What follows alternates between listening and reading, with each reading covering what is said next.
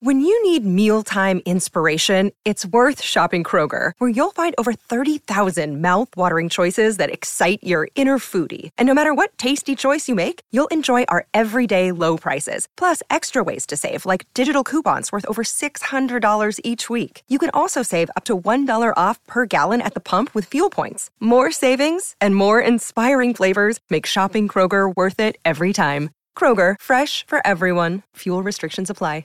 Oh, it's a goal. Who got the assist? Who got the assist?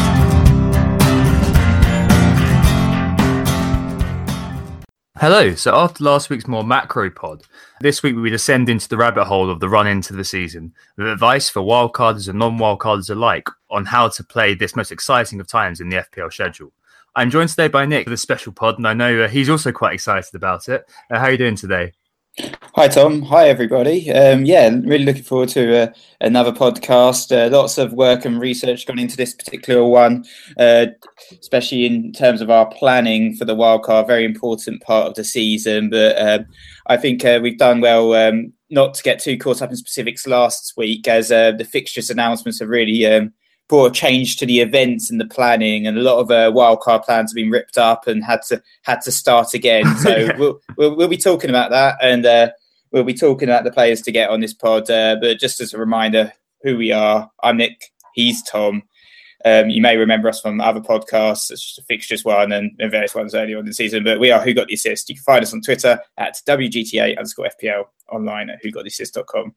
Thanks for that, Nick. Uh, so today, as mentioned, it's all about the running. Uh, the pod will split up into two distinct sections. The first will be strategy, and the second will be specifics in terms of teams and players.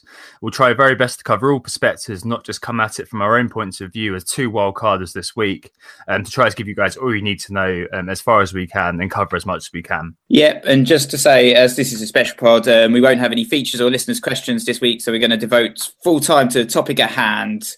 So let's get on with it anyway, starting with the strategy section. Yeah. So every situation, of course, is different. I think that's the first thing we need to say. Uh, lots of stuff that we might say may or may not uh, apply to your team. Just be smart about what you hear and think about how you might apply what you're hearing to, to your to your kind of uh, situation.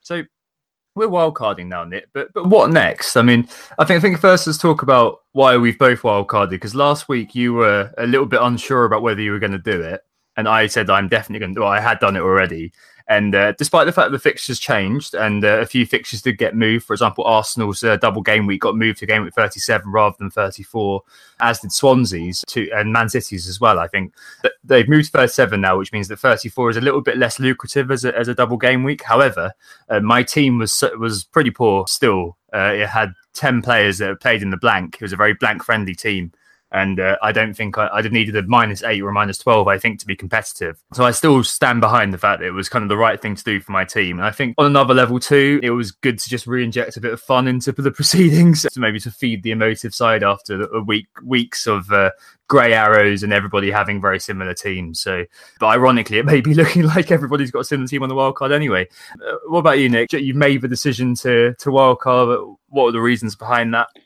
Yeah, I did. I mean, I was looking at my team, and, and they weren't performing particularly well anyway. And also, um, I, I wasn't, I didn't wildcard straight away, but I started seeing all these price rises happening, and I was just getting absolutely hammered by the price rises. Because all the players I was going to bring in the next game week were rising. We saw Lukaku and Aubameyang rise very early on. We also saw David Silva rise, and I wasn't planning on bringing him in. And maybe that's that was a bad call for those that brought him in because he, I think he's injured now.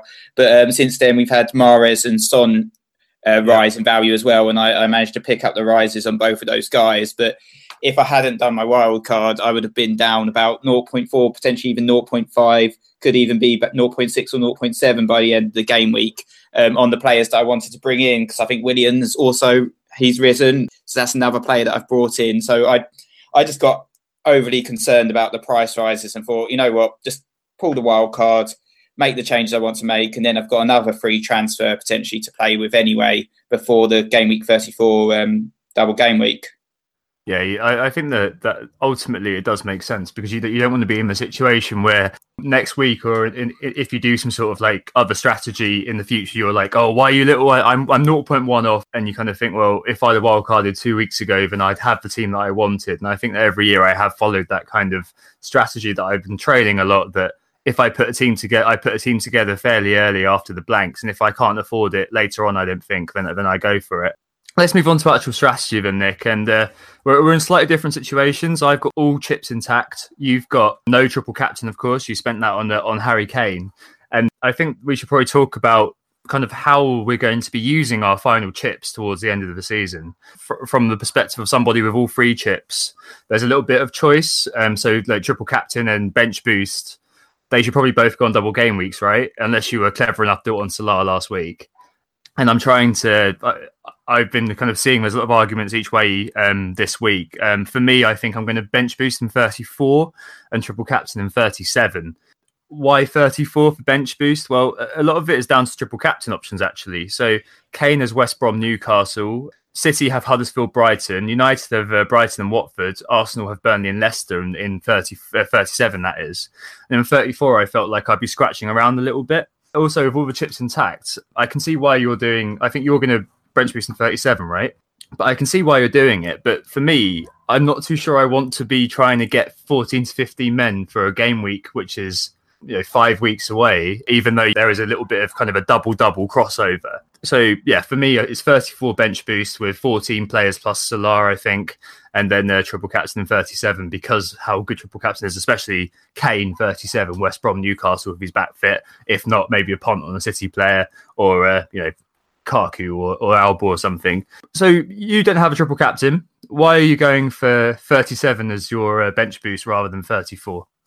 Well, I think with the fixtures that are happening in game week 37, it's just um, there are going to be more of them than in game week 34. And I can set my team up to prepare for that bench boost in 37 by maintaining and trying to get up to 10 or 11 double game week players for this game week and then I can sort out my free hit for the blank in 35, and then I'll have the players that I'm planning on benching up until 37 coming in for that double game week, and a couple of players that I've just got lurking around who I had in my original draft, and I'm probably going to keep are uh, Kennedy and Dummett, and they both have games in in 37. And I thought if I could just bench these guys, or even maybe even play Kennedy this game week because he's got quite a nice fixture against Huddersfield, and then have him sit on the bench um, until until 37 when they've got the double then it seemed like a, a viable strategy for me i looked at uh, potential setups to get uh, 15 players for that game week 34 and i feel i felt like i was stretching a little bit with the teams that were available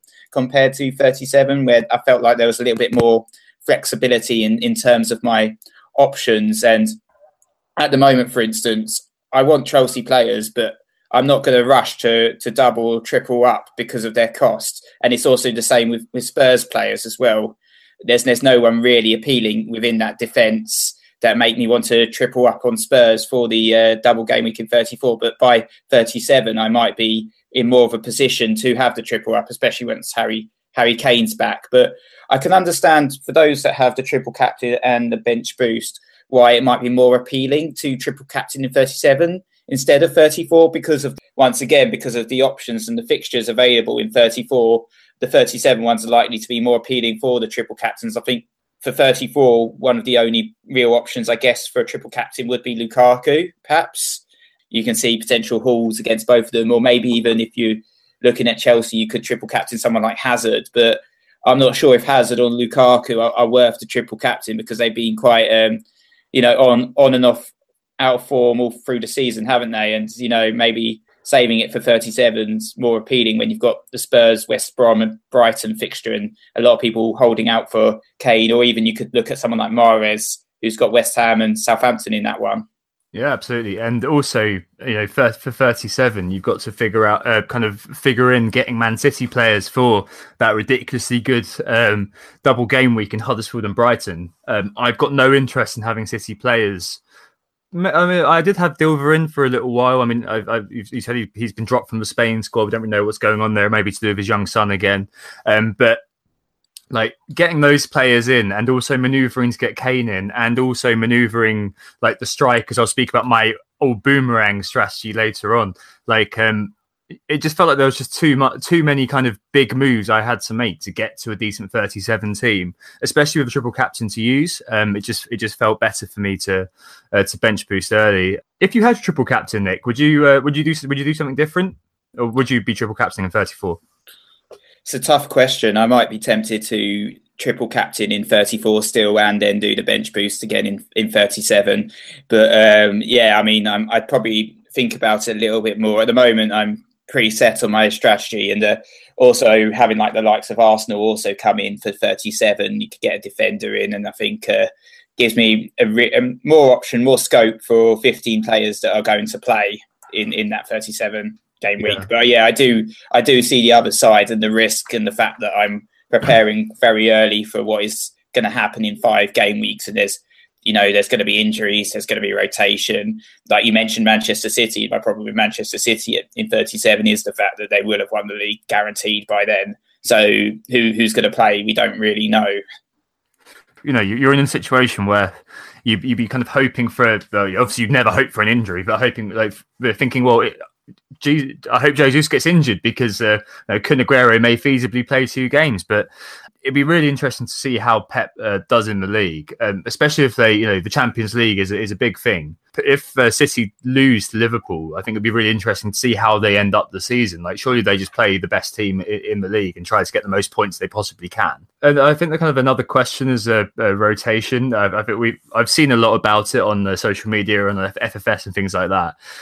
I think both game weeks 34 and 37 carry their own elements of risk. So 34 is obviously that the second fixture is very close to the FA Cup uh, semis, and in 37 you're towards the end of the season, so you may see you know players being given. Uh, we'll talk about it later on with Ederson, perhaps, um, players being given time, uh, you know, on the pitch. Are you factoring rotation into your into your thinking?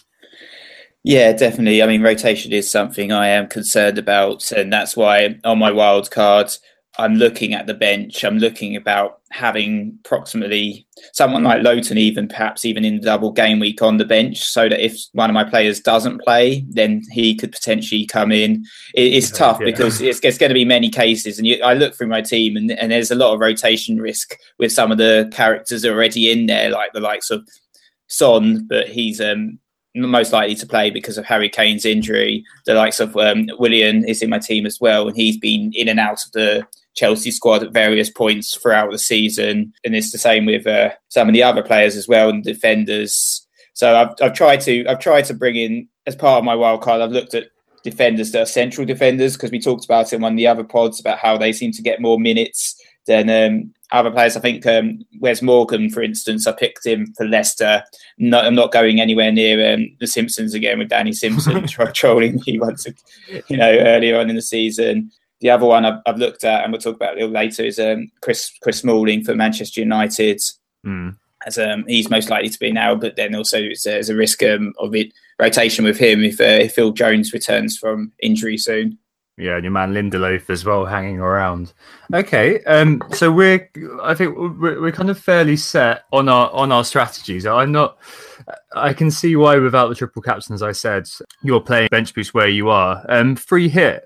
Are you going to free hit in 34, or are you going to save it to 35? Because surely that I mean, if anyone uh, if anyone is unsure, there, there's a, an option, especially if they're triple captain, to free hit in 34 and build a team for 33 and 35. So, you know, triple Burnley will be top of the list, for example.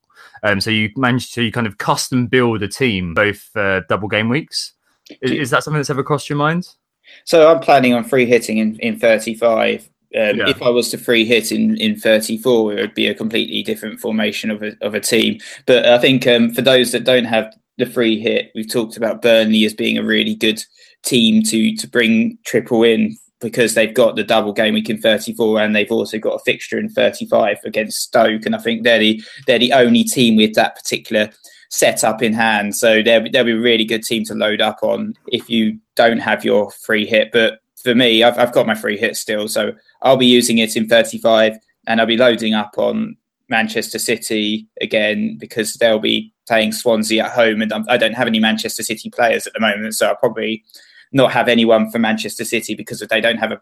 They've only got Spurs in 34, so I'm not interested in that fixture. And they've got United in 33, Everton in 32, so really tough um, few fixtures. And then and then uh, in 35, um, I'll use my free hits and bring in the City guys uh, for one last hurrah potentially then, and then look at the other teams that have good fixtures. I think Arsenal have West Ham, so we may may even triple up in Arsenal, getting like something Mkhitaryan perhaps and uh, Monreal in defence. Yeah, that makes sense. And um, it's worth mentioning that uh, F- FPL Academica, there's a school of thought piece um, that they put out this week. They're at FPL Academica on Twitter.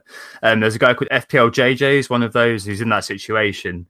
And that if you are with without a free hit, he makes a very nice kind of case for a strategy uh, where you build a squad with 34 to 35 in mind. That is if you're wildcarding now, which has kind of eight or nine double game week 34 players and nine or 10 players for 35 roll the uh, free transfer in 33, take one more player in for 34. So you've got nine double game weekers plus Salah and Firmino or something. Use your free transfers, two of them in 35 for 11. Uh, in 37 again, so you roll in 36. You you then kind of play two more and get two more in there, which could kind of work if you're trying to build your way around that uh, 35 by kind of setting up for that that fixture. Um, but I still think, uh, yeah, it, it's quite tough, isn't it? Um, a lot of the time, I think we're kind of planning transfers when we're making wildcards. Like, uh, I don't know if anyone's seen the, the transfers, the, the the plans I've been putting out. Uh, I, I, like to think about these things a lot, as you can probably tell. But I, have been putting a lot of plans out, and I've been kind of refining it more and more over time because I've been kind of realizing, okay, I'm tying up uh, one, two, three, four transfers by setting up in a certain way. So the less I can do that, the more scope I have for dealing with issues because you know inevitably problems are going to really crop up. Like injuries going to crop up, like you know, players are going to be dropped or something like that. Um, when when you're kind of planning, Nick, uh, do you plan for injuries? Do you have contingencies in play, or do you kind of stick to stick to your transfers and think you're going to solve that problem when you come to it? I think you have to have contingency plans for injuries, and and I've got various players that I plan on bringing in uh, for 37 if they're back from injury. But then if another one, it depends also on on the state of my current team and how they're doing. So I don't necessarily know at this moment in time who I'm planning on selling. Though, I, even though I want Harry Kane in for the 37, it may be Lukaku that leaves my team. It may be Aubameyang. It may be um, Jamie Vardy if he's if he's in the team by game week 36. But it very much depends on who's who's who's in form, who's staying fit, who's uh, who's injured, and I think you have to kind of you can't really plan too far ahead and and say I'm definitely going to make this move in this week and I'm definitely going to make this move in this week because you can't you have to factor in various um, other elements like the injuries or the form or the or um, you know the price changes so you have to kind of and I try not to think too far ahead because you can't predict the future. You don't know what's going to happen. So I, I focus on at least you know two to three game weeks in advance, and, and then go from there. So I, even though I I know I really want Harry Kane, I don't have a Harry Kane plan at this moment in time. I'm just going to, and I think you've been planning a little bit more than me, but I'm just thinking if I have to sell someone like um, Aubameyang or Lukaku to get him in, it, it might be like the case they have to do that. But then they've got really good fixtures in that 37 as well, so it's it's very tough. Yeah, that's it's difficult, isn't it? I think Kane specifically is is an issue because he's so expensive. Um, but that's kind of the, the thing that I realized when I was trying to plan how I get from a decent 34 to a decent 37. And I realized that if I worked backwards from the 37 plan, as you said, it's very difficult to be specific. So it was a lot more kind of like my first seven team is, is kind of like city defender, city midfielder kind of thing in a vague kind of price point. And then building backwards from that to, to the 34 team and ultimately to the team I'm creating now. Kane, because he's so expensive, but you know, 36, he's got Watford at home, 37, um, they got the, that really good double game week in West Brom, who may well be down, and Newcastle, who you know may may well have written off the uh, the rest of the season by that point too. I feel like there are sometimes uh, uh maybe this is a point where we differ as well. Like I, I, kind of I wouldn't feel happy if I didn't have a have a plan in some way or form to be able to sort that out. Yeah, it's tough, and uh, it's just the problem is when you're thinking about Kane, you've already got three premium strikers that we're all thinking about owning potentially as a, a lineup, and that's that's Vardy, Lukaku, and Aubameyang, and they've all got great fixtures of their own in that game week as well. And and those I think I think you match me in terms of those three are your current front line, or, or maybe you're going for Glenn Murray now. Yeah, but, Murray, yeah, I'm going Murray. yeah, so it's just it's just tough in terms of making a sacrifice. Maybe Vardy would be probably the one that I would sacrifice out the three, but then that means I've got to fork out another find another 3.5 million or something lurking around, which will be really tough, which means someone in midfield will, will have to definitely be uh, downgraded. And uh, and I obviously don't want to sell the likes of Salah and my other premium midfielders. It's just it's just very tough. That's it. I think it is. It is um, a time when you have to make some tough decisions, and perhaps decisions which don't quite make sense. So something you know, like removing Vardy for Kane, would if you can free up that extra money would, would I think on some level make sense because even though Vardy would have a double game week and has a fairly decent double game week actually in that time, I still think that um like Kane's double game week is better than his almost, and you're kind of happy you're going to have to make a decision which normally you wouldn't make, but because we're kind of so finite now, and you don't have a you don't have further game weeks to catch up. You know, this is it, so you're going to have to make decisions like that. I, I'll talk about my plan later on with the strikers, but you know, a lot of it is kind of treating your players as mercenaries and tra- treating them as week to week who's going to do better for me. And I think that that kind of is, is the way I'm looking at it. I think the final thing to talk about, Nick, is uh, if you if you don't have a wild card, like obviously we've spoken about uh, to some extent what wild carders are doing if they've got a triple captain, if they've got a free hit. I'm assuming that most people who are going to be listening to this won't have used their bench boost at the moment.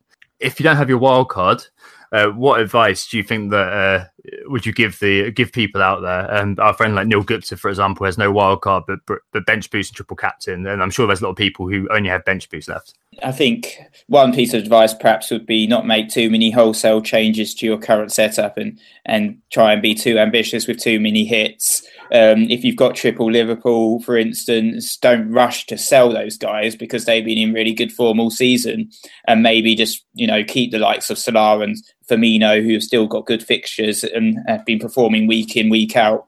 And uh, then just look at the rest of your team. Look at the team, like teams like Arsenal have got really good fixtures up until the end of the season. They might not have a double in uh, 34, but they've got a fixture in 35, so you can cover them there.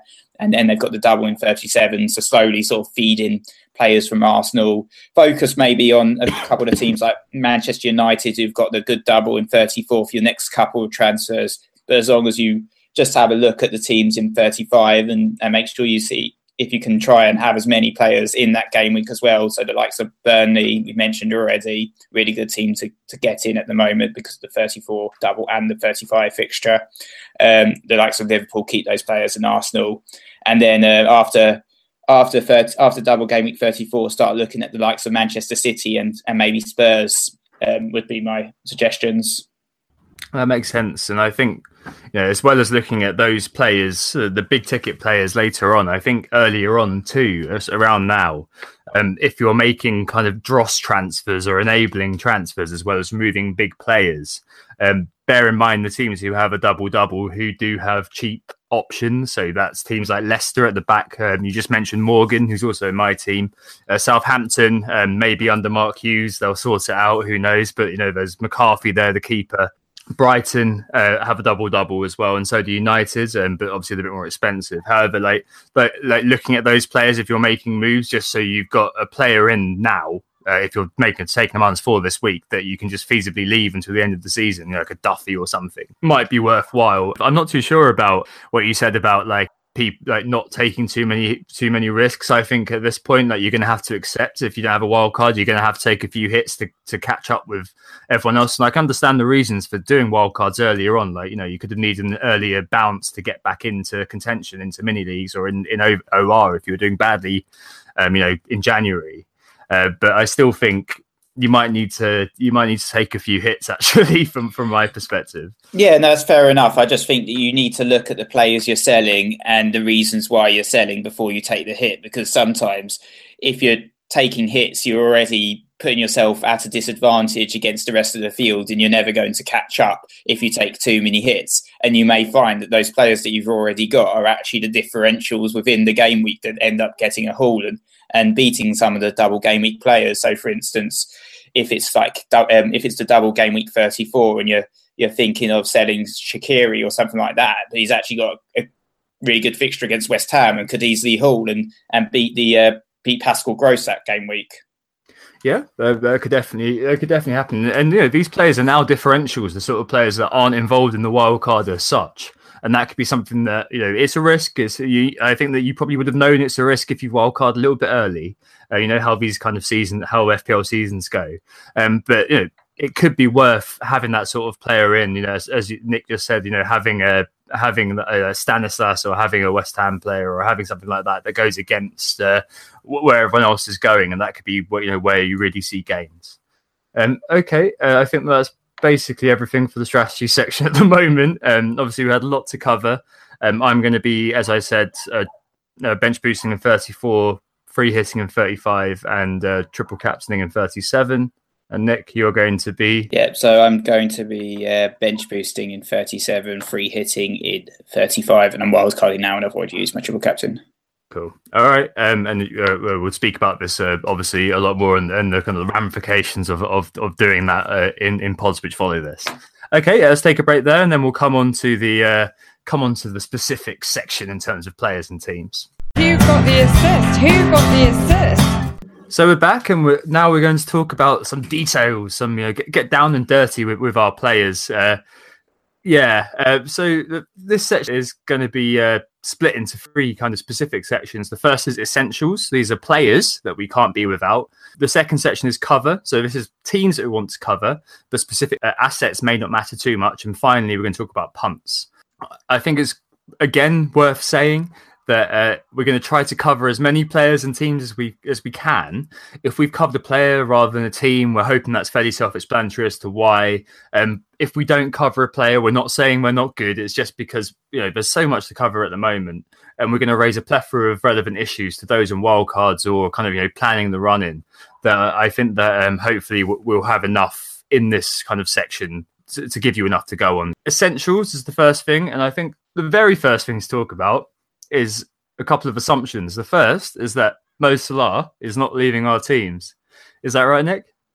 Yeah, I've got him down as an essential player. yeah, yeah he, he, can't he can't go, can he? Uh, I mean, I actually plan at the moment. I mean, we spoke about a little bit of madness earlier.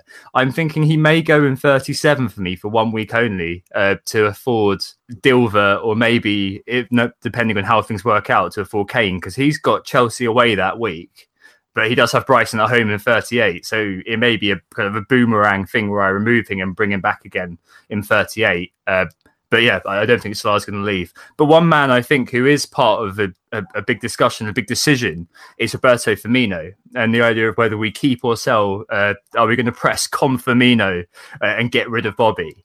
I think this is quite an interesting one because a lot of us have a lot of value tied up in him. He's been doing really, really well. Yet people are selling for Lukaku, people are selling for Vardy, and uh, yeah, I've been kind of ruminating about this and and kind of uh, turning it over in my head. And I just, I, I, I could never get to the point where I was comfortable selling Firmino. Uh, what, what have you done with him? Are you keeping him for now? How, how's it working for you?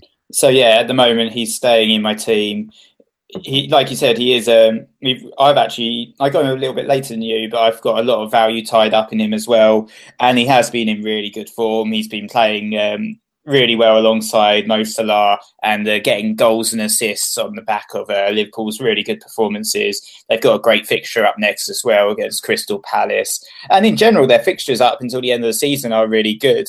But I've, I do not think he will be in my team actually for double game week 34. I think I will sell him, but just not straight away. I've got a couple transfers that I will have available before that game week. So I'm probably going to keep him for at least one more game week, maybe two. But um, I think um, for me, he will leave my team and uh, Jamie Vardy will replace him. Yeah, uh, Oakley Dokley, I, I, think that's probably about right for me too. Uh, I mean, I looked at Firmino compared to Vardy and Kaku. Um, in terms of the last six weeks, and the, the stats are ridiculous for Firmino. He's had nine shots on target uh, in the last six versus five for Kaku and Vardy. As you said, they've got Palace up next. United look dross going forward, don't they? Really, um, they've got Swansea, but I back Firmino to do better than uh, Kaku. I think Kaku can wait till thirty-four. Vardy is as well. He's got Brighton, right? I've got Mahrez anyway, and I kind of think I might as well just keep Firmino. Like the the ownership is quite large for Firmino there's other things like you know the BPS baseline is easily the best for strike for me. You know, we see it all the time with Bobby being close to the bonus or in the bonus, despite kind of contributing little in terms of goals and assists. And uh, he's second behind Kane for shots on target in the last in the last six. Um, at the end of it, I kind of looked at it for a long time, and I was taking him out for Kaku and taking him out for Murray and moving it all around, but I couldn't come to a point quite yet where I'm happy to let him go. I know that they've got four fixtures in ten games coming up but I think he will start versus Palace. If it was any other game other than the Merseyside derby sandwiched between the Champions League fixtures, I think he wouldn't play that. But because it's the Merseyside derby, I think there's a, a slightly bigger chance. But it's very difficult to second guess these things, I suppose. Uh, at the end of the day, I feel like it's you know it's convenient to sell Firmino right now, but logically, I don't think you'd ever do it outside of a wild card. And I think that he stays for one more week for me at least because of that.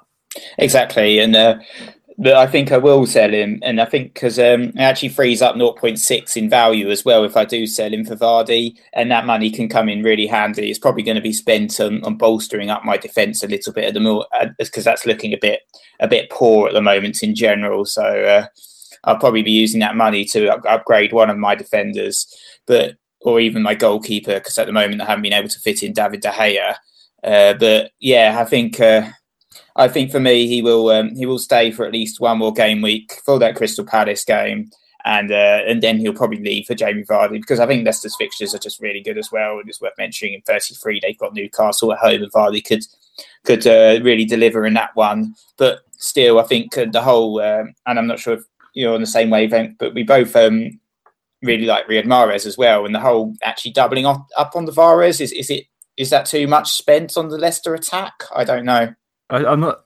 I, have I'm reluctantly looking at Vardy. Like you, I know that you don't really like him very much, so I'm surprised that you, that you are looking at him. I guess it's a case of needs must. But whenever I've owned him, I owned him a, a spot this season, a fair bit last season. Obviously, in the big season, he was a, an auto own. But since then, know, he has a shot every 45 minutes. He only has a couple of opportunities per game, and he very very seldom returns double figures. If you look at Kaku and his returns over the last kind of few game weeks, it really is the case. It really they track each other very similarly. And I think strikers in general, without Kane involved and uh, without Kun perhaps being involved as well, um, strikers generally just look to me like an area where you look at it and you think, yeah, who's going to perform well in this week? Who's going to perform well in the other week? And try to make sure you've got the, the kind of the performing players. So you know, I've got a little plan, a little plan, like kind of a an a, an o boomerang of, of strikers. Um, so first two, first two, I'm going to have Firmino, Auba and, and Murray's going to stay. Um, 33, maybe roll, maybe Firmino out, but 34 definitely. Firmino and Auba are going to go. Kaku and Vardy will come back in. 35 free hit. So Auba comes back in. So does Firmino. 36 uh, Vardy or Kaku go out for um, go out for Kane. So you know I'm not going to be sticking or loyal to many strikers. I'm going to be playing the strikers according to when they've got good fixtures. So you know starting with Aubameyang, I'm going to be starting with him, but I'm not planning to keep him beyond 34. I just got him for the initial kind of period here. Yeah, quite a lot of planning. so yeah, I mean it's it's interesting plan, but like we've mentioned earlier on in the pod, the whole idea of oh, you can't factor in what's going to happen to the rest of your team so you're going to potentially, in order to carry out your plan, you might be making a lot of hits because of other transfers and other issues that you have to sort out. For instance, you you might have a, a, major defensive injury crisis hit you. So I think there's a little bit of a yeah, little bit of risk there as well. Yeah, absolutely. There's always that. And I think a lot of it, as I said, I think earlier on, I'm trying to reduce the amount of transfers that I have caught up in everything. I think the one thing that I'd like is to make sure those transfers, if I do have to tie them up, are tied up in offensive players. Um, you know, obviously there's the Willians of this world who are currently anchoring a lot of wild cards and, and Son as well. Um, that you know you've got no idea whether they're going to continue playing because they are the sorts of players who aren't exactly nailed on. Uh, however, you do need to. I, I think it, there's always merit at this time of the season specifically to have some sort of plan. Like if it doesn't work out, it doesn't work out. You've got to take a minus four. You've got to do something like that. Um, the, the point about the defense is definitely true. Like I'd thought of having Monreal in early, um, but that would give me another person to remove in 34. So that means three transfers already gone. I, have gone into the wild card with transfers lined up, and that, that's not a good idea. I think it is inevitable at this point to have some transfers lined up. Um, but still, I've never, I think with the free hit as well, things become really, really tricky this year. And just trying to make it work has been quite difficult. Um, but anyway, uh, let's move on to actual actual players that we're going to pick out. The first thing we're going to do in terms of essentials is, is both pick out three key players we think are going to be uh, for us key. Um, and uh, I'm not talking about Ki Sung-yueng. I'm talking about you know, being key. And uh, uh, yeah, uh, the first thing, the first player I think is Riyad Mahrez. You mentioned him earlier, and I'm sure you probably picked him out as well. price rise this morning, 21 points for the last two games. Um, and I think he'll definitely be able to smash it in a schedule which uh, doesn't get too difficult until the second game of their double game week in 37 when Arsenal come to town. Um, he's in the top 10 for shots in the last six. He's joint third for shots on target with seven, and uh, he's created a chance every 59 minutes. Um, I got him 8.6, and I think he'll be propping up many a uh, wildcard team for now because I think he'll be in the shot window again for the uh, final half of the season. I think that will be, you know, a, a time when he really uh, delivers because he does tend to do it against teams like that. Uh, Vardy seems to perform well against the big teams. You know, against Liverpool, he's got a great strike rate, um, but against teams where you know they're set on you know, defending deep and Vardy can't run and get in between the lines, a, a player like Mahrez with his guile is going to be the difference maker. Um, what do you think? Uh, is is Mahrez on your first or on your list? Yeah, so I've, I've picked Mahrez as one of my uh, picks as well. I mean, yeah, he's 8.9 now, isn't he? Uh, I think Leicester they've got the double double as we mentioned, and uh, then they don't have any FA Cup involvement as well, so their focus will be purely on the league. Even though they've got nothing necessary to compete for in the league, they're sitting comfortably uh, in the top half now. But uh, yeah, their focus will be just purely on the league because they're not out, not in any more cups or anything. And uh, we've seen that Mahrez has already got double figures for goals and assists so far this season. So yeah, he's he's someone that's uh, looking essential for my wild card. Um, there's, there's a bit of a midfielder theme actually for my essential picks, which probably a poor call. But um, my my other central pick I picked was um, Heung-min Son, at least for the next few game weeks. Wow. Um, in Harry Kane's absence, I think Son's going to be the primary source for goals, and I think he's he's proved his ability within the league with the back to back braces. Um, and uh, that's taken him up to 12 goals and five assists in the season. And I think he's really kindly priced as well for what he offers 8.2 million. He doesn't break the bank and he's got great underlying stats with a, a chance every 28.8 minutes, uh, 41.5% shot accuracy, and a goal every 156 minutes. Yeah, and when he's playing the false nine, as we saw last year, um, he, he, does do very well in an FPL and in a footballing sense. Um, he, he uh, returned, I think, over seven points a game last year when Kane was out and he was playing in the false nine position. Admittedly, there was no Llorente, um, but I feel like he's the man who is uh, who is trusted. And I think you know Kane is looking like he'll be back 34 ish, and I think that, that he will be saved for the FA Cup. I think, which means that Son will play in the league. I, I think that he is preferred over Llorente as the main striker if Kane is absent. Either way, he has been playing an awful lot this year. If you look at his, you know, his starts, it's not the case that he is a rotation risk. I think he's played his way into that Spurs team, so I completely understand why why you've got him there. One to keep an eye on for me. I, I own him in my wild card. I feel like you know, despite that they've got actually not the best fixtures in the short term, as far as I believe. Right? They've got, uh, got Chelsea up next, yeah. Chelsea, yeah. Stoke, and Man City. So they've got three very tough fixtures, but now, equally, you know, I've owned sorry, yeah, two two very tough fixtures in the three. Yeah, Stoke, Stoke oh god, rubbish Stoke, and then they thrash Man uh, Spurs four 0 Um, but yeah, I mean, I don't think they're. Uh, it's not you know, I, I, there's a case for not having Son, but I think in terms of um, Spurs generally and having double double.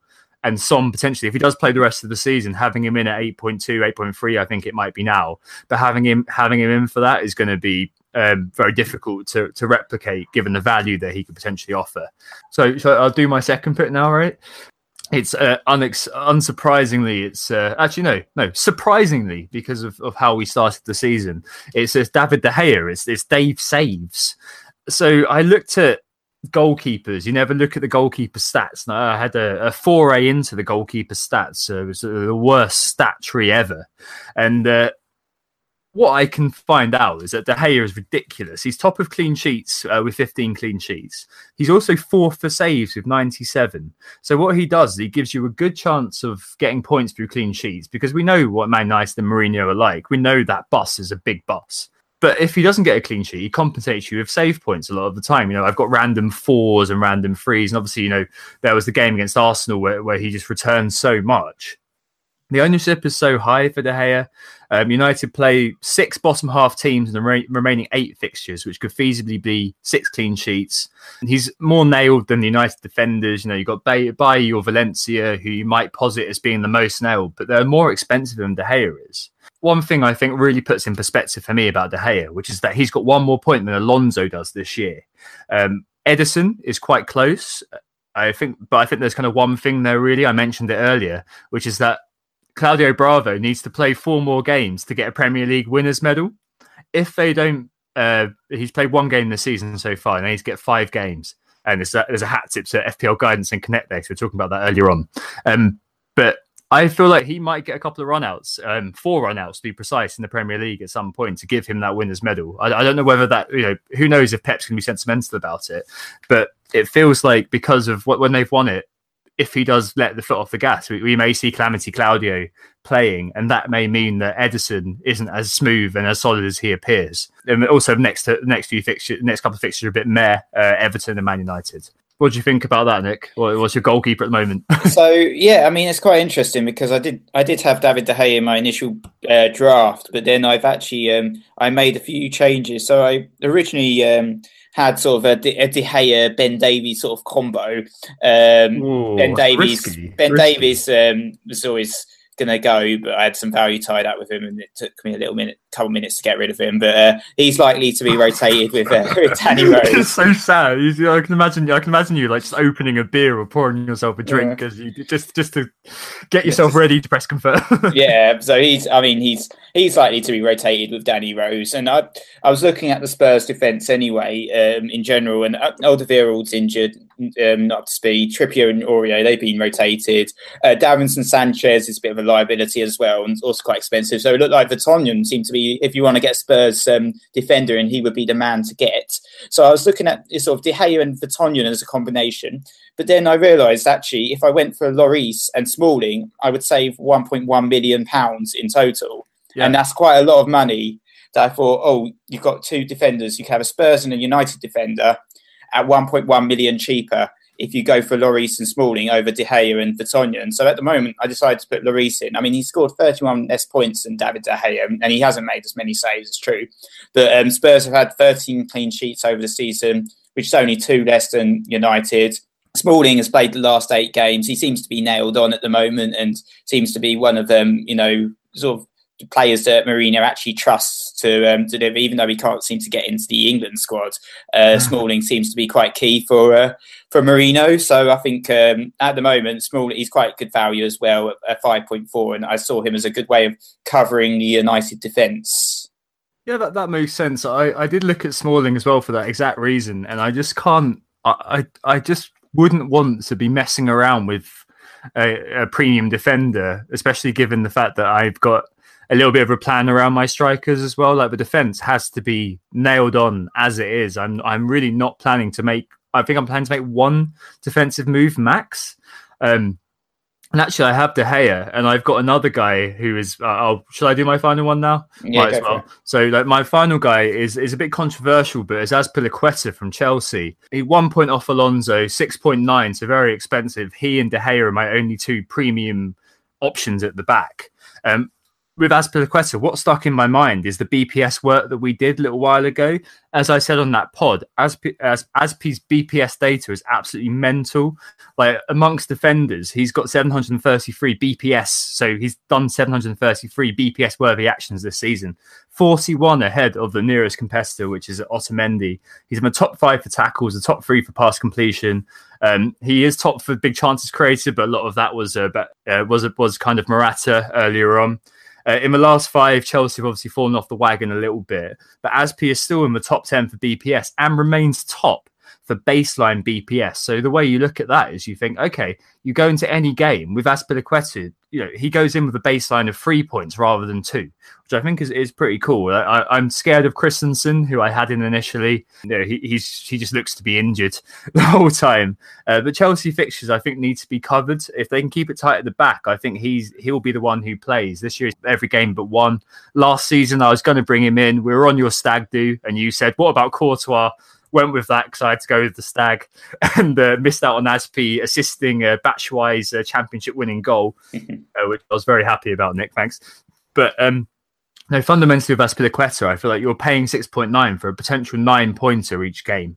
With Alonso, yeah, you get the occasional points from from a goal or from a free kick. But if Aspi keeps a clean sheet or does has defensive actions in, in a slender victory, then I think he's always in the mix. So it's the case of like consistency, like paying for consistency over like boom and bust, which is what you get with Alonso, which which kind of swayed me here.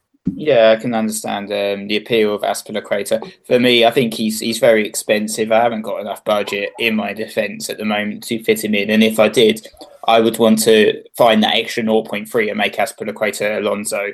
And I think Alonso would definitely appeal to me more to own him over Azpilicueta because of that additional goal threat. And, and we saw earlier on in the season, you know, he was raking in the points. Yeah. Um, Chelsea, Chelsea in general have been a little bit out of form, so I'm not really looking at overloading on their players. But after, uh, I will start to think about a Chelsea plan for sure because I think you, you want at least two players probably for 34 and um, the end end game the last fixtures of the season as well. So I probably want to try and get maybe Alonso in, but getting him in is just going to be another another budget yeah. stretcher. And, and Kane as well. Uh, yeah, it's going to be it's going to be it's going to be tough. I mean, at the moment, I've got a de- I mean, we'll talk about our actual teams at the end, but I've got a decimated defense at the moment. They're all kind of four point seven in Cedric is my next expensive defender, and it's as it's Azpilicueta and uh, and David De Gea. I've got two Chelsea players, uh, De- uh, Willian and Azpilicueta, hoping that Willian keeps playing. We're not going to be able to probably talk about him. I don't think too much uh, this pod,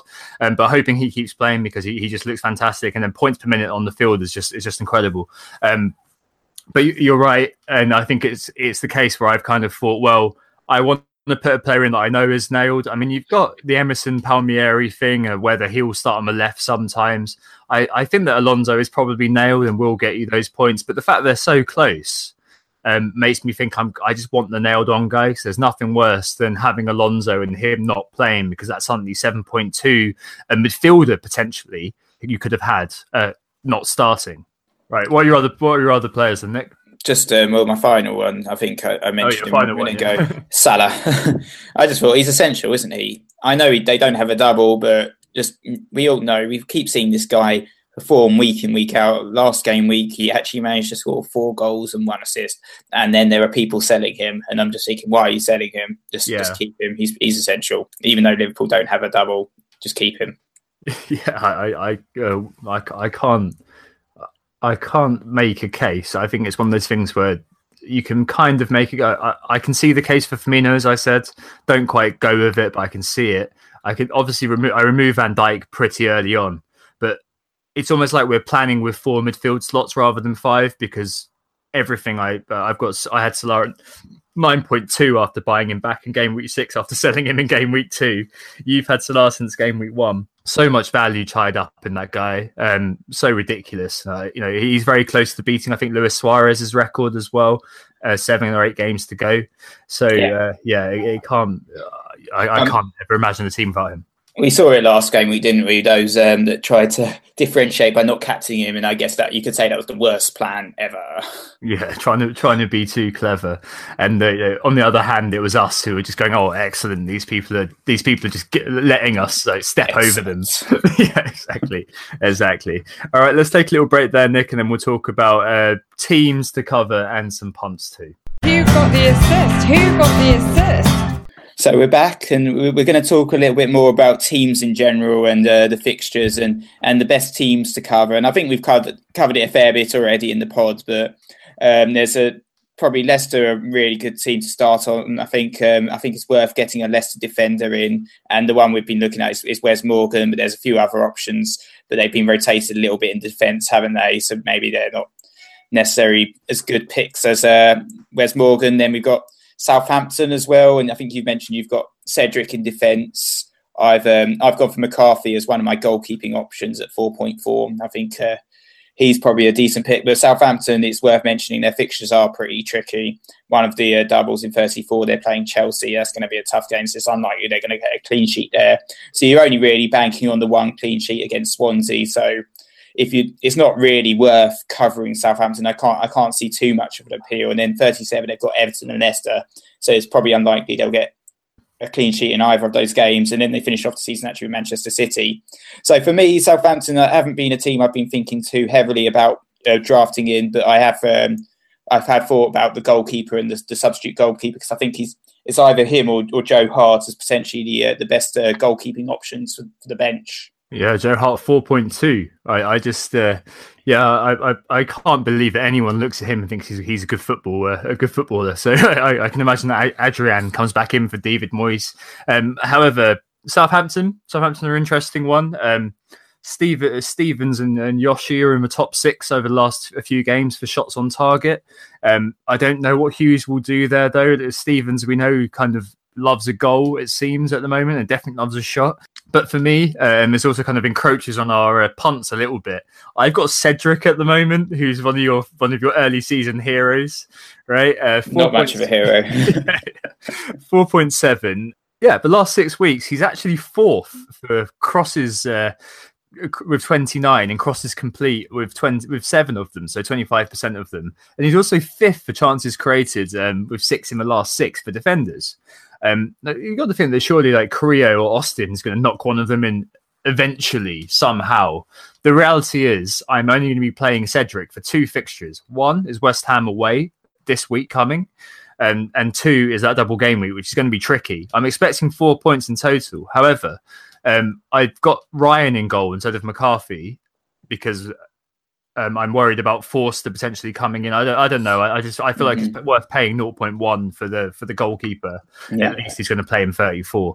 Um, so with Stephens again, it's another kind of like meh. And I was thinking, well, I've got four, I've got 0.2 spare. I might as well just put Cedric in now. But is that, sure about him? But I'm not sure about that. To be honest, I don't know if he's worth spending that 0.2 because I think you you mentioned that he's your second most expensive defender, but you're only planning on um, actually playing him for two game weeks. So for me. I feel like you should be saving that money and saving that 0.2 for a rainy day. For instance, when you try and do your Kane transfer, you might find that someone's dropped in price and you actually short that 0.2 at that particular moment in time. So maybe you are yeah. you are better off looking at Stephens or Yoshida as your Southampton option. Yeah, I, I, did look at that actually. The issue is, as I said, is that Stephens and Yoshida, like if Yoshida comes in and takes Stephens' place, then suddenly, you know, for yeah. game week 34, I'm down a player. I've got to use one of the transfers that I planned to, you know, use on the strikers, maybe there. Um, with Cedric, I don't think you have that issue. Um, it's 0.2 pay for peace of mind. And I, I know what you're saying about the price rises as well. I do have enough wiggle room as it stands. I think I've got about 0.8 million to make everything work. Um, so I think I've got probably enough to not have to do that. And it's the same with doing. Um, let's just move on to maybe Burnley as well after you've yeah. said what you're going to say.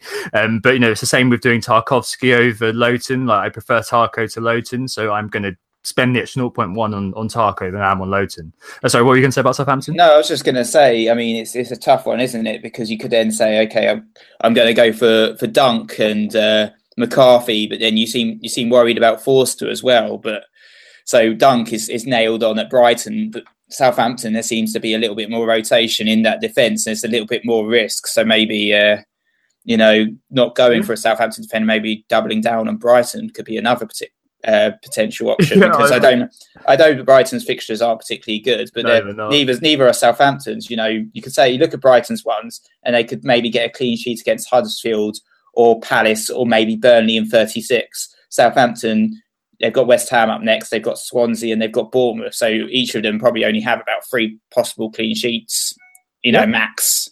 Yeah, that's it. And it's, it's a little bit like the strikers, actually. Um, oh, I did say we're going to do Burnley, but let, us do Brighton quickly. Um, I've actually got triple Brighton, and I've actually got double. I've actually triple. got double. Yeah, I've got I've got Ryan and I've got Duffy. Um, the, the key to remember is that these guys are not going to be playing every week. Um, uh, whenever I say that, people always assume I'm going to be playing. I'm not. Um, but Duffy in 33, as you said, has Huddersfield in 36, um, has a decent fixture as well against Burnley. But other than that, I mean, he, he's not really going to be anywhere near my team. He's just he's just kind of a, a player who's on the bench who's nailed on to play as a centre back. I mean, Duffy's top of the CBI, for example, and you know he still hasn't scored yet, despite a lot of attempts for a for a for a defender. And Matt Ryan for saves, I, I can't, you know, I think that he's a little bit better than McCarthy. I want kind of a, a, slightly cheaper, the cheapest keeper I can get who's nailed to play with double doubles. in case De Gea is ill or something in, in 37. Who knows?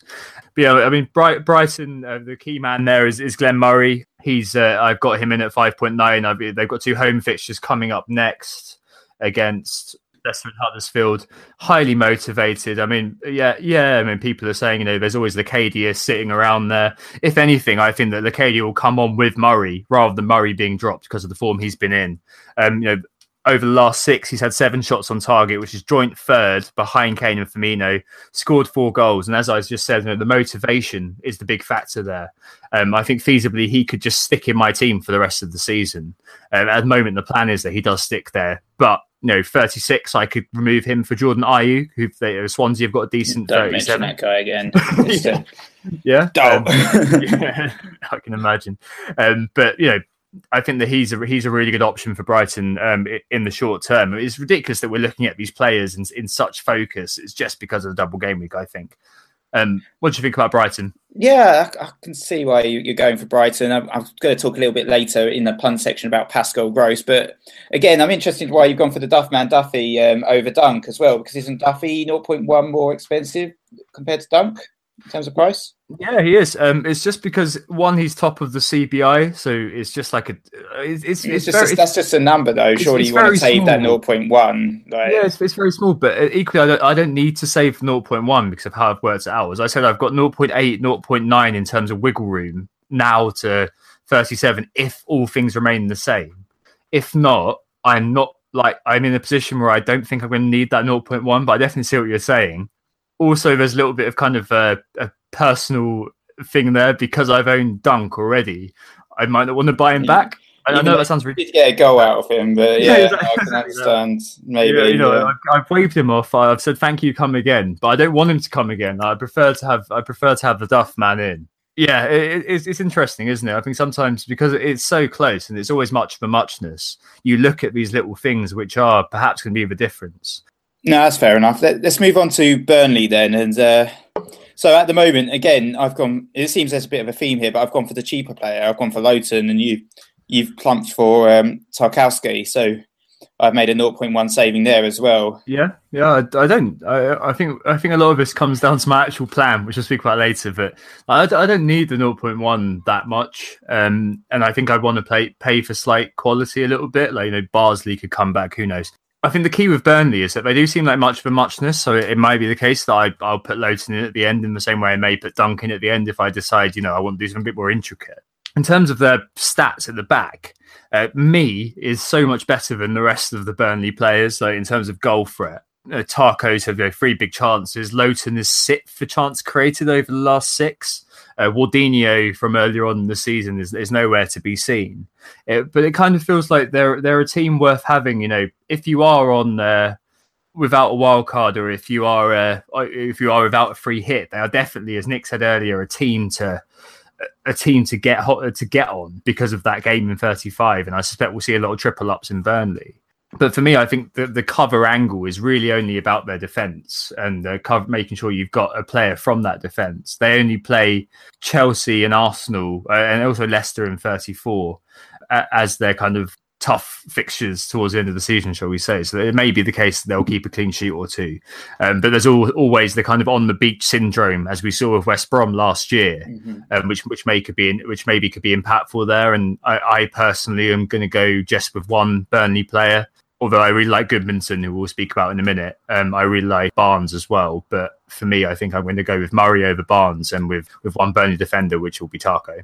Yeah, I think that's the same with me, actually. At the moment, I've just got the one Burnley defender. I'd like to have someone um, and I think they've just got really good fixtures up until the end of the season. I'm not sure even if he's going to make my 11 for the double game week 34, but he has a double game week, so he's part of my my cover in my yeah, squad. And I think um, he'll probably play. I think he might play him actually next game week. So yeah, West Brom is just a really tough, um, really easy fixture even um, game for them. So I think um, that I don't want to double up or triple up on Burnley because it's not part of my bench boost plan in 37. So I think um, I think uh, Lowton will actually leave my team as a possible transfer, so I can get another double game week player for all that 37 rather than have him in my bench boost for the Arsenal game. So yeah, my particular strategy, I'm not loading up too heavily on Burnley. I just want the one player. For the next few game weeks. But uh, yeah, I think if you don't have your free hits, if you don't have your wild cards, I think Burnley would be a good team to uh, to start investing in for sure, starting with the defence. Yeah, that definitely makes sense. And I think, we, as I said, we we're, going to talk about a couple of the offensive players in a minute. Let's talk about some of the bigger teams with double doubles. The first one is United. Uh, we've spoken about David De Gea and spoken about Lukaku to some extent. You're looking at Smalling as well. And I think that there's definitely a case to cover defence. Would you think that that's correct? Yeah, definitely. And I'm, I'm thinking still, even though I've got Smalling, I'm, I'm seeing if I can stretch to get David De Gea in as well and, and double up on Manchester United and I, I think looking at their fixtures, it, it makes um, it, it would be they, they probably could get about five or six clean sheets out of the the next because um, they've got uh, they've got eight games left, and the only two tough ones where they're unlikely to potentially get a clean sheet is uh, City and Arsenal, and the rest of the fixtures you could potentially see clean sheets against West Brom, Swansea, West Ham, Brighton, Bournemouth, Watford, all all teams that are going to struggle to to score. And uh, last season, I actually had a, a double United defence um, for the double game weeks, and it's, it served me really well. And they've you've seen that defence do really well all season. Mourinho's got them well drilled.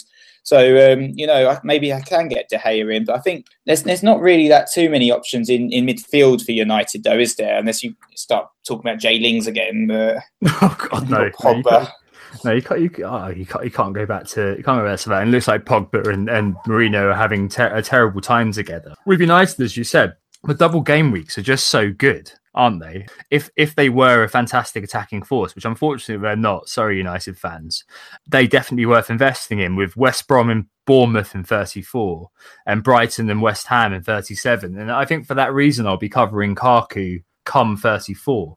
But I feel like he's basically a 12 pointer in those games. He'll, you know, score the third goal in a 3 1. Well, hopefully a 3 0 because I own De Gea. But, you know, he'll score the third goal in a 3 1 twice and get 12 points. So he, he seems like that kind of guy this year. And it is really interesting, actually. I looked at Kaku, his last six this year, so 31 to, to 25, and last year, 31 to 25. And uh, Kaku has fallen really far in terms of just productivity on the pitch. So last season at this point, he was second only to Kun Aguero in terms of shots taken. If we're going to take that as an indicator of how focal they are to the team with 22, uh, this year is just about in the top 10 with uh, with with 12. I think he is, you know, someone you're going to have to get in as a hygiene factor, perhaps for the double game weeks. Given the fact, as you said, there's no real midfield options. Maybe Rashford could be a could be a punt towards the end of the season, but it just looks like Kaku will always play, and I think that's going to be really important for for people looking to double up on United. Yeah, Rashford's an interesting punt, but once again, he's another one of those players which you don't necessarily know whether he's going to start again. You can say the same for the likes of Martial in, in midfield. It's, there's always a little bit of rotation there, but yeah, I think um, for me, yeah. I think for me, Kaku, he has to be in the team just because of um, just because of the fixtures, really, and those double doubles that just look really good. Yeah, and I think the fi- the final thing about United is I've actually got Matic in my team at the moment. Oh yeah, four point seven. Uh, the the kind of the, the fifth the fifth midfielder. Um, the reasoning behind that is that he he will get me six points in uh, in in the double game week. Uh, I I need to have a fairly cheap midfielder in the fifth to make it work and uh, it feels like he's like kind of the top draw fifth midfielder. I know it sounds a bit silly, but I, I, don't see anywhere outside of De Gea and Kaku that I want a United player. Um, I certainly can't quite fit a defender in, and I'm not convinced my Smalling, so I'm going to have to go for Bailly or go for Valencia if I want one, and that's just outrageously expensive for, for the plan that I've got and makes it just not work. I prefer to kind of uh, have Matic in as, as, instead of like a Cork or something in terms of you know cheap players who've got double double. You can sit as my fifth um, fifth midfielder. Okay, yeah, fair enough. Um, All right. Uh, yep. Spurs and Chelsea. Spurs and Chelsea. Then I think they're kind of much of a muchness because they have that the game against each other this week, and people are kind of unsure about them. But I think with Spurs, um, Son is kind of sufficient cover with Chelsea. Uh, I did mention with Willian earlier. I mean, I think at seven point one uh, as he is now, he offers if he can keep playing for the rest of the season, fantastic, fantastic value. Um, Azpilicueta, I've said I'm I'm going to have for the whole season. Uh, but for those two teams, Nick, uh, they both have double doubles. Are they teams that you're looking at? I think you said said it earlier. Are they teams you're looking at kind of covering now or kind of transitioning towards having more of them? I think it is tough. I think they're more transitional teams, and this is one of the reasons I didn't want to wildcard initially this game week because of those Spurs and, and Chelsea playing each other. But we've already seen that um, Willian and, and Son have risen in value, so people are still getting these guys in, even if they are playing each other, because they know that Spurs and Chelsea's fixtures are really good and it's it's tough. So I have got Willian and Son in my draft at the moment. I've also got Hugo Lloris, but I don't have anyone else for those teams. I think we've talked a lot about transitioning Kane into our teams. I would love to see if I can come up with some sort of Alonso plan, though I don't have one either at the moment in time. So it is it's a tough one to to cover these guys.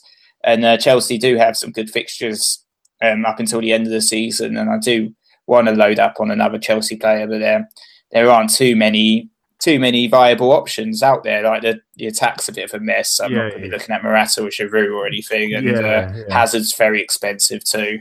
Yeah, uh, you kind of hope, you kind of wish that, that he'd have a number one striker. Like, I think that would definitely make things a lot more interesting. Like, triple captain Giroud in 34, imagine. Um, but yeah, I, I, agree with you. And I think that a lot of the time it's linked to Salah, why we can't get Hazard. You know, we, no one, uh, no one's really spoken about Alli and Eriksen, which I find quite interesting considering what the Spurs' fixtures after 35, particularly. Yeah. Um, and I think it is just due to Salah that we can't fit these players in at the moment because of the fact that he's you know nine uh, nine million plus uh, slot that he fills. Um, I just I think that you know it's a it, it's an allowable loss to lose one of those players and have Salah as you said because he's just so essential. I think that that's what's happened there. Yeah, definitely. And the fact that Son is a lot cheaper than Alli and Eriksen and Willian's a lot cheaper than uh, Hazard just makes those guys just a lot more appealing and saves me a lot of money and allows me to afford the likes of Lukaku, Aubameyang and Firmino as, as a front three. Yeah, and you just spoke about Aubameyang. You mentioned him at least.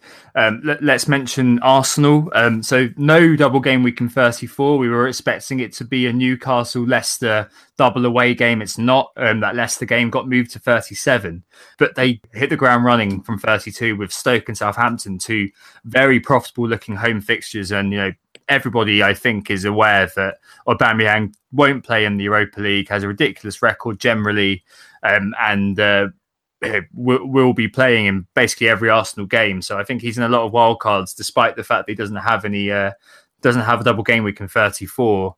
Um, and maybe players like Monreal and Mkhitaryan will be, and Mustafi and all this kind of thing will, will be coming into the picture come 37. Um, with your wildcard team, have you got Aubameyang now? I do have Aubameyang at the moment, and I'm probably going to be keeping him and playing him in 34 as well as Salah. So they're going to be essentially single game week players that I'm going to be playing regardless. But then uh, keeping Aubameyang just works out in the long run. And then I've got him ready and ready made for for 37 as well. So I just want him in now. I think he's going to do really well in the next three anyway, regardless of not having a double in 34, which was a bit of a disappointment, I think, for a lot of people. But yeah, they've got Stoke, Southampton, and Newcastle. But um, I haven't gone. I've gone without the Arsenal defence. So I did. I originally was planning on bringing in someone like Monreal, Mustafi, or even maybe Petr Cech as as a, an additional Arsenal player within my team for that double game week in 34. But with um, yeah, without the double, there's no point now. I don't think doubling up on Arsenal when I can perhaps get someone like you know Chris Smalling in for the same price. Yeah, I understand that, and I had Monreal because of those two games. I was thinking, you know, he could get twelve points. Uh, the issue is, of course, that I'd have to remove him for thirty-four. I think because I want a double game weeker. Um, I do like have two players. I, I, like having two bites of the cherry as much as I possibly can. And uh, I think that if it's uh, if I did have him in, he'd get maybe get twelve points for those two. I have to remove him, so his actual worth is, is eight points, and then you know it, it, it, it just gets a bit too complicated if I've got three transfers all, all tied up. I don't know if it's worth it for an Arsenal defender. Yeah, I mean, I do like the idea of the old boomerang, as you put it earlier, with the sort of selling him for the 34. But then, I mean, who I don't know. It'd be tough to say who I'd sell him for because I'm already planning on selling Firmino for Vardy. So would I sell him for Glenn Murray? Well, pro- probably not. I'd still yeah. fancy Aubameyang's chances for a haul against Newcastle compared to uh, Murray against Palace and Spurs. Yeah, that, that definitely. I, I, feel like you've kind of set up with three three big men, whereas I kind of think, well, Aubameyang, yeah, I'll cover him in the short term, but in the long term, you know, I'll have him for the good fixtures that he actually has, which are 32, 33 and 35 in my estimation. I'm missing out on 37 and 38. Um, but I will have Harry Kane at that point. As we spoke about earlier, the fact that you know it's difficult, but you've got to make these kind of uh, sacrifices, I suppose. But I'll have Harry Kane for uh, a triple captain potentially, uh, West Brom and Newcastle in uh, in 37. I think that's going to be uh, of more. Uh, generate more points for me, um, but yeah, it is difficult. Um, I think Arsenal are a team that I find very uh, difficult to trust. Uh, I don't like mixing up my FPL and my personal team affiliation too much, but I think Aubameyang is just so nailed on that I, I can't see past having him at least at least for now. All right, uh, so take a final break and then we'll move on to the punts before we wrap up. Who got the assist? Who got the assist? So we're back, and um, it's the final section of the pod. Uh, we're going to talk about some punts for the doubles. I'm going to keep it relatively short because we've already covered a lot of ground. But um, so the first one I've looked at personally is uh, Pascal Gross. I think he's um, I think he's a really good uh, differential pick, perhaps for the next um, game week. He's been uh, one of their top performing players uh, this season. I know Tom's looking at Glenn Murray, but I think uh, Pascal Gross is definitely worth talking about. In terms of the last six game weeks, Gross has actually been third for attacking threat for midfielders. Um, this is goal threat. He's had 15 goal attempts, six inside the box, seven on target, but just uh, just the one goal though. But he's so it's not just uh, chances created; he's also having a lot of shots. But the chances created in the last six game weeks, he's also third uh, for midfielders with 16 chances created, uh, four that were big chances, and from those he's got three assists. So if, if Glenn Murray is going to be scoring goals, it's going to probably be Pascal Gross that's um, creating the chances. And I think at 6.0, he's he's definitely um, worth a punt, uh, considering Brighton have the double double. Yeah, he's definitely a player who's been going about his business quietly but effectively uh, throughout the course of the season. I actually looked at uh, another Brighton player as a, as a punt. Actually, Izquierdo, the lesser, less known winger. Um, he's he's actually in the top five for attempts uh, on thirteen in the last six. He's at the top ten for shots shots in the box, and he creates a chance every thirty five minutes. So you know, if if for whatever reason you know your mini league is all all grossed up then it, he may be a player that you, could potentially bring in. But I think you know if you're looking at Pascal Gross, I think a player that you do need to be thinking about actually is uh, is, is Gudmundsson at Burnley, who I, I, know that you like as well. Um, he's been quietly building a, a, very good profile. In the last six, he's joint fourth with the likes of Eriksen, Özil, and Salah for chances created with 12. Um, he creates a chance every 37 minutes, and he's also had 12 attempts, although not too many are on target. But what's interesting is that he's had 44 crosses as well, a second into Albrighton in the last in the last six. Um, but he tops the bill for successful crosses in the last six as well. So it looks like he's kind of in in form, creating stuff for Ashley Barnes, you know, Sam Vokes, and Chris Wood to, to knock in got a few assists. So, you know, he could be one that, you know, 5.1 for the end of the rest of the season could be quite good for somebody. Yeah, yeah, I think he is um, a decent option. A Couple of assists in the last couple of game weeks, and yeah, great stats as you mentioned. I think a problem for me with Gudmundsson, not just the, the, issue I mentioned earlier with, with Burnley and, and selling him for seven, but is uh, the fact that at five point one he's a little bit too expensive for a fifth midfielder and um, and um, a little bit too cheap for the fourth midfielder role. So he's he's, he's at a bit of an awkward uh, price point. So at the moment, I've got um, Kenedy as my uh, pick for my fifth midfielder. He's he's four point seven. He's very good value, um, and uh, he's going to be doing a, a, fair bit of bench warming. But uh, he did really well in that game against Southampton with a brace. Seems to be uh, coming into a little bit of form, showing a lot of um, lot of potential as, as a young player. And uh, I think he's uh, yeah definitely a, a decent pick for the run in at the end of the season where Newcastle have, they've got Watford and Spurs in the 37 double game week. So a bit of a tough fixture, but him, um, I think he's he's relatively uh, decent price. Yeah, you mentioned him and Dummett right at the start, and those were I think the two players that I was more annoyed about the fact they weren't really viable if I was going to bench boost in 34 because they're just so cheap. Kenedy, I wish I could still keep him, but I think that I've got to go for a double doubler. 12 attempts in the last seven. He said has a chance every 31 minutes, which, which is pretty crazy, really. I mean, you, you, Richarlison, uh, his prime was kind of a chance every 15 minutes or so, but in a Newcastle team which don't seem to be creating many chances, him having so many for 4.7 is very, uh, very alluring indeed. I think I'm not going to really be looking at Newcastle. I think, um, I think we'll see how that kind of pans out, but I don't think I'll be looking there. Um, I mentioned Southampton earlier as a, as a team I am looking at. I've got Cedric, and I mentioned that he might he constitutes a pump for sure. Um, the other man at Southampton is Charlie Austin, who uh, cons- uh, definitely constitutes a pump because he's injured at the moment. But he is a player who, if he is on the field, is fit his shoulders in, in its socket, who does very well. Um, in his last six games, Austin has taken 15 shots, 11 of which are on target, which takes him of the last kind of six games universe. So every striker in the last six games into the top five. Pretty damn decent. I mean, if if Cedric, one of those crosses hits Charlie Austin's head, surely one's going to go in. Who knows? Um, but yeah, Charlie Austin could be one. Um, you know, I'm looking at Glenn Murray. But if Austin was fit and firing, I think I'd have more of a decision than I actually do at the moment. Yeah, I think Austin's an interesting pick. Um, we know that he's had a lot of issues with injury in, in the past as well, and he would definitely be a, a, what I would consider a more riskier riskier punter, not necessarily um, someone I'm I'm looking at personally. I think uh, definitely in terms of um, the third striker, if you are looking at a cheaper third striker, um, Glenn Murray will be your man. But um, I think uh, the one guy I just wanted to talk about my final sort of punt is uh, is Junior Stanislas, and he's a 6.0. And we saw a lot of people owned him in the blank game where you did really well. I didn't own him and I missed out on the points, unfortunately. But um, I, am saying what a lot of people who have wildcards are obviously getting rid of him. But I'm saying, is there a case for actually keeping keeping the faith um, in him? Because I think if you look at Bournemouth's fixtures, they've got okay, they've got they've actually got a double game week, and people haven't really talked about it because it's it's a really tough one. It's, Liverpool, so Manchester United. It's, it's not so it's not nice, but you're not going to see clean sheets. But it's very much a case that Stanislas might be able to do well in that game. get nick, nick a goal. I mean, he's had three goals um, in his last six, and the, their other fixtures just for the run-in is really good. They've got Watford, Palace, Southampton, Swansea, and Burnley as well as their other final game. So I definitely can see that Stanislas could score a couple of goals. I think in the last six game weeks, he's only actually behind uh, Mo Salah in terms of his underlying stats and shots on target for the last six game weeks. So I think uh, definitely a case for, for keeping Junior if you're doing anyone in Bournemouth, I think you, have got to do Stanislas. I, I can't see past Stan uh, for being in your team. When you, you mentioned Glenn Murray, there is one perhaps option is Ashley Barnes, uh, four four for shots on target among strikers in the last six.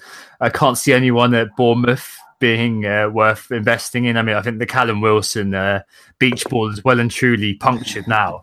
Um, and I think that, you know, Stanislas, as you said, because of what, what he's creating, I, I, can't see past him. If you are interested in Bournemouth, that is. My final guy is actually uh, Albrighton at Leicester because you know I think you know with Morgan, Vardy, and Mahrez, I think a lot of people will have those three. I'm probably going to have those three. Albrighton is yet again going to be one who shunted to the shadows. He's always one that I always think, yeah, I might buy him, but I never actually get around to it. He's an absolute cross machine, which is the key. Uh, 51 crosses in the last six games, Albrighton. That's 8.5 crosses per game, is ridiculous. If only you know Slimani was, was still there to knock them in, or you know, I, I don't, I don't know. Um, but he he is uh, one of those players who does kind of tick over pretty well. Leicester has, do have the double double, and in 37, um, the double double is uh, a little bit a little bit tougher, but he could still be one if you don't have Morgan or you don't have Vardy, that you might stick stick in just to kind of contend with people who do have that triple Leicester setup. Yeah, I think so, and I think um, I had I've had Albrighton um, last couple of seasons at various points. I remember one point actually I had Albrighton, Mahrez, and uh, Wes Morgan, and I couldn't fit Jamie Vardy in because of this problem that I had with Albrighton oh, as well. But um, yeah, I think it, it, brings me back to Leicester's title winning um, season, the, the, all this talk about Wes Morgan and tripling up. But yeah, I think he's he's definitely a, a, decent punt. Yeah, so many nostalgia picks here. I think um, the final couples perhaps talk about, uh, you know, Ayew, Ayew and Ki at uh, Swansea, like one of the Ayews. I, I, I, might do Andre Ayew, who knows? Um, but I think that's probably one to watch and see how they do. I mean, they were obviously featuring very highly in many wildcard squads before their fixture in 30. That was going to be in 34, we thought got got kind of confirmed as being in 37. Now, I think the final thing as well, uh, the final final thing is to talk about our squads and and what we uh, how we're going to be setting up. And um, I think the first thing is I've got to say thanks to John T and Joe Morgan for a lot of advice and Alex Ball as well. A lot of it's based on bang theory, my particular uh, setup, and that's the theory that we said in the last week's pod, which is about having players who are you think are going to score more than seven points every week. And my approach has been to make sure that I've got maximum amount of players who can score that amount, like back to score that amount. So I'm starting off with Firmino, Aubameyang, Son, Salah, Willian, Mahrez, Azpilicueta, De Gea, and maybe Murray as well as players who I who I would back most weeks to do pretty well. Uh, Murray obviously is, is a bit of a grey zone, but yeah, I've got a, you know a fairly intricate plan to make it all work. Most of my players are fairly fixed now, uh, but Firmino to Firmino is going to stay as we said at the top.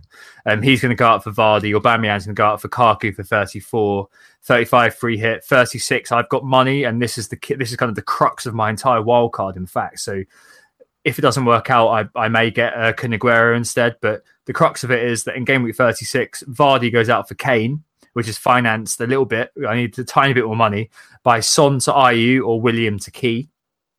And then 37, that also enables me buying a, a, a City midfielder, one of the mid range ones, not De Bruyne, um, and a defender for Salah and one of the cheap defenders, uh, which will give me a pretty interesting 11 uh, 37, which would be De Gea, Azpi Laporte, a double game week uh, cheap defender, Mahrez, Willian, Dilver maybe a, a, Swansea player, Kaku, Kane, and Murray with the triple captain on Kane. And 38, obviously, if I do sell Salah, I'll have to get him back.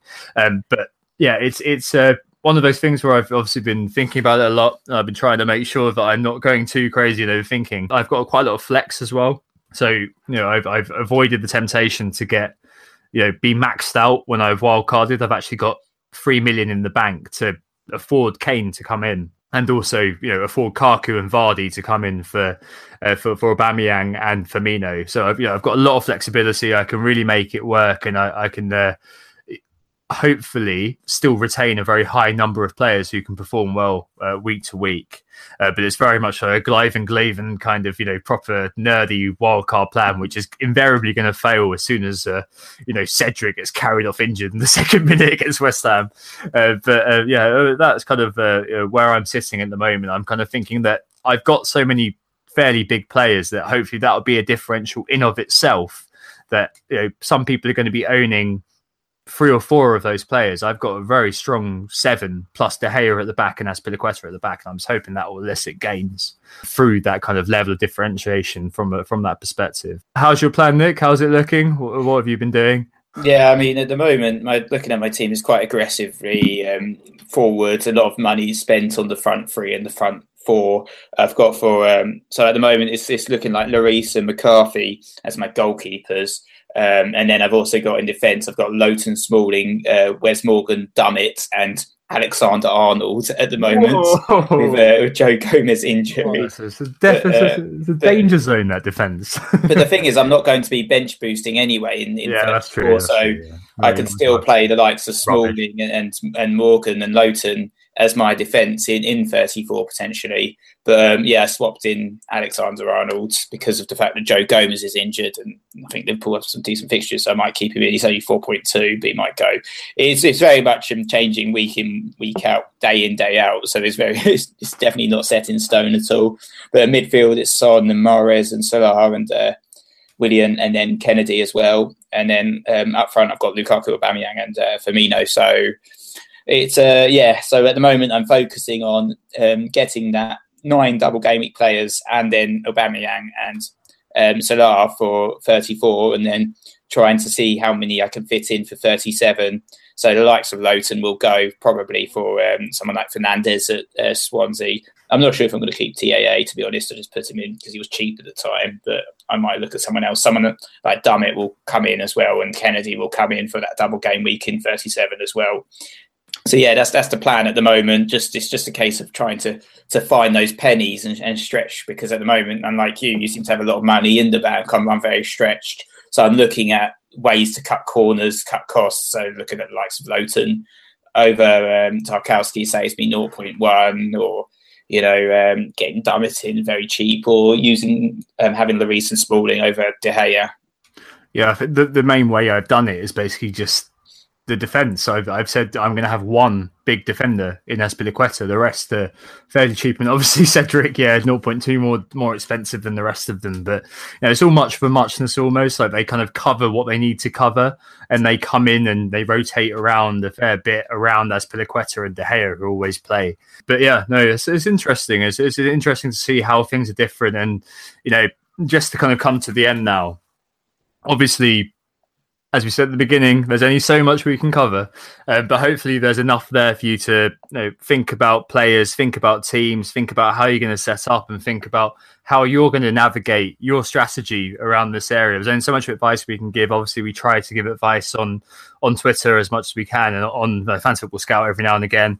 Um, maybe I'll try to do some sort of uh, video stream uh, this week as well to do a Q and A about wildcards on Thursday or Friday, but yeah, it, it's it's one of those things. It's very individual. It's very much kind of like you know you've got to put your own thinking into it too, and it's very useful to obviously speak to people in the community. And thank you for everybody who's uh, who, who's spoken to me about my team. I'm sure I'm sure uh, same same goes for you, Nick.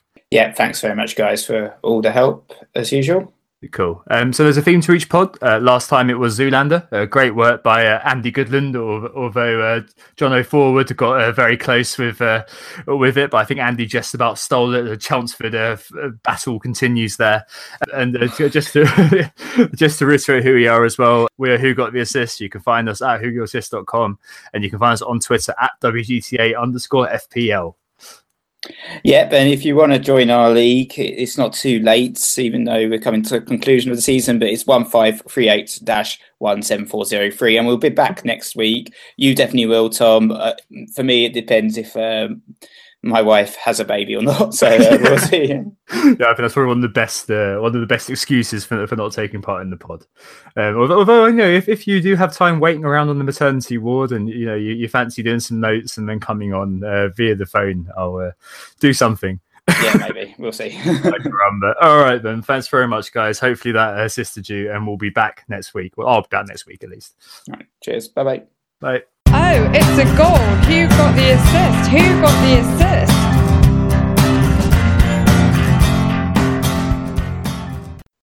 Sports Social Podcast Network.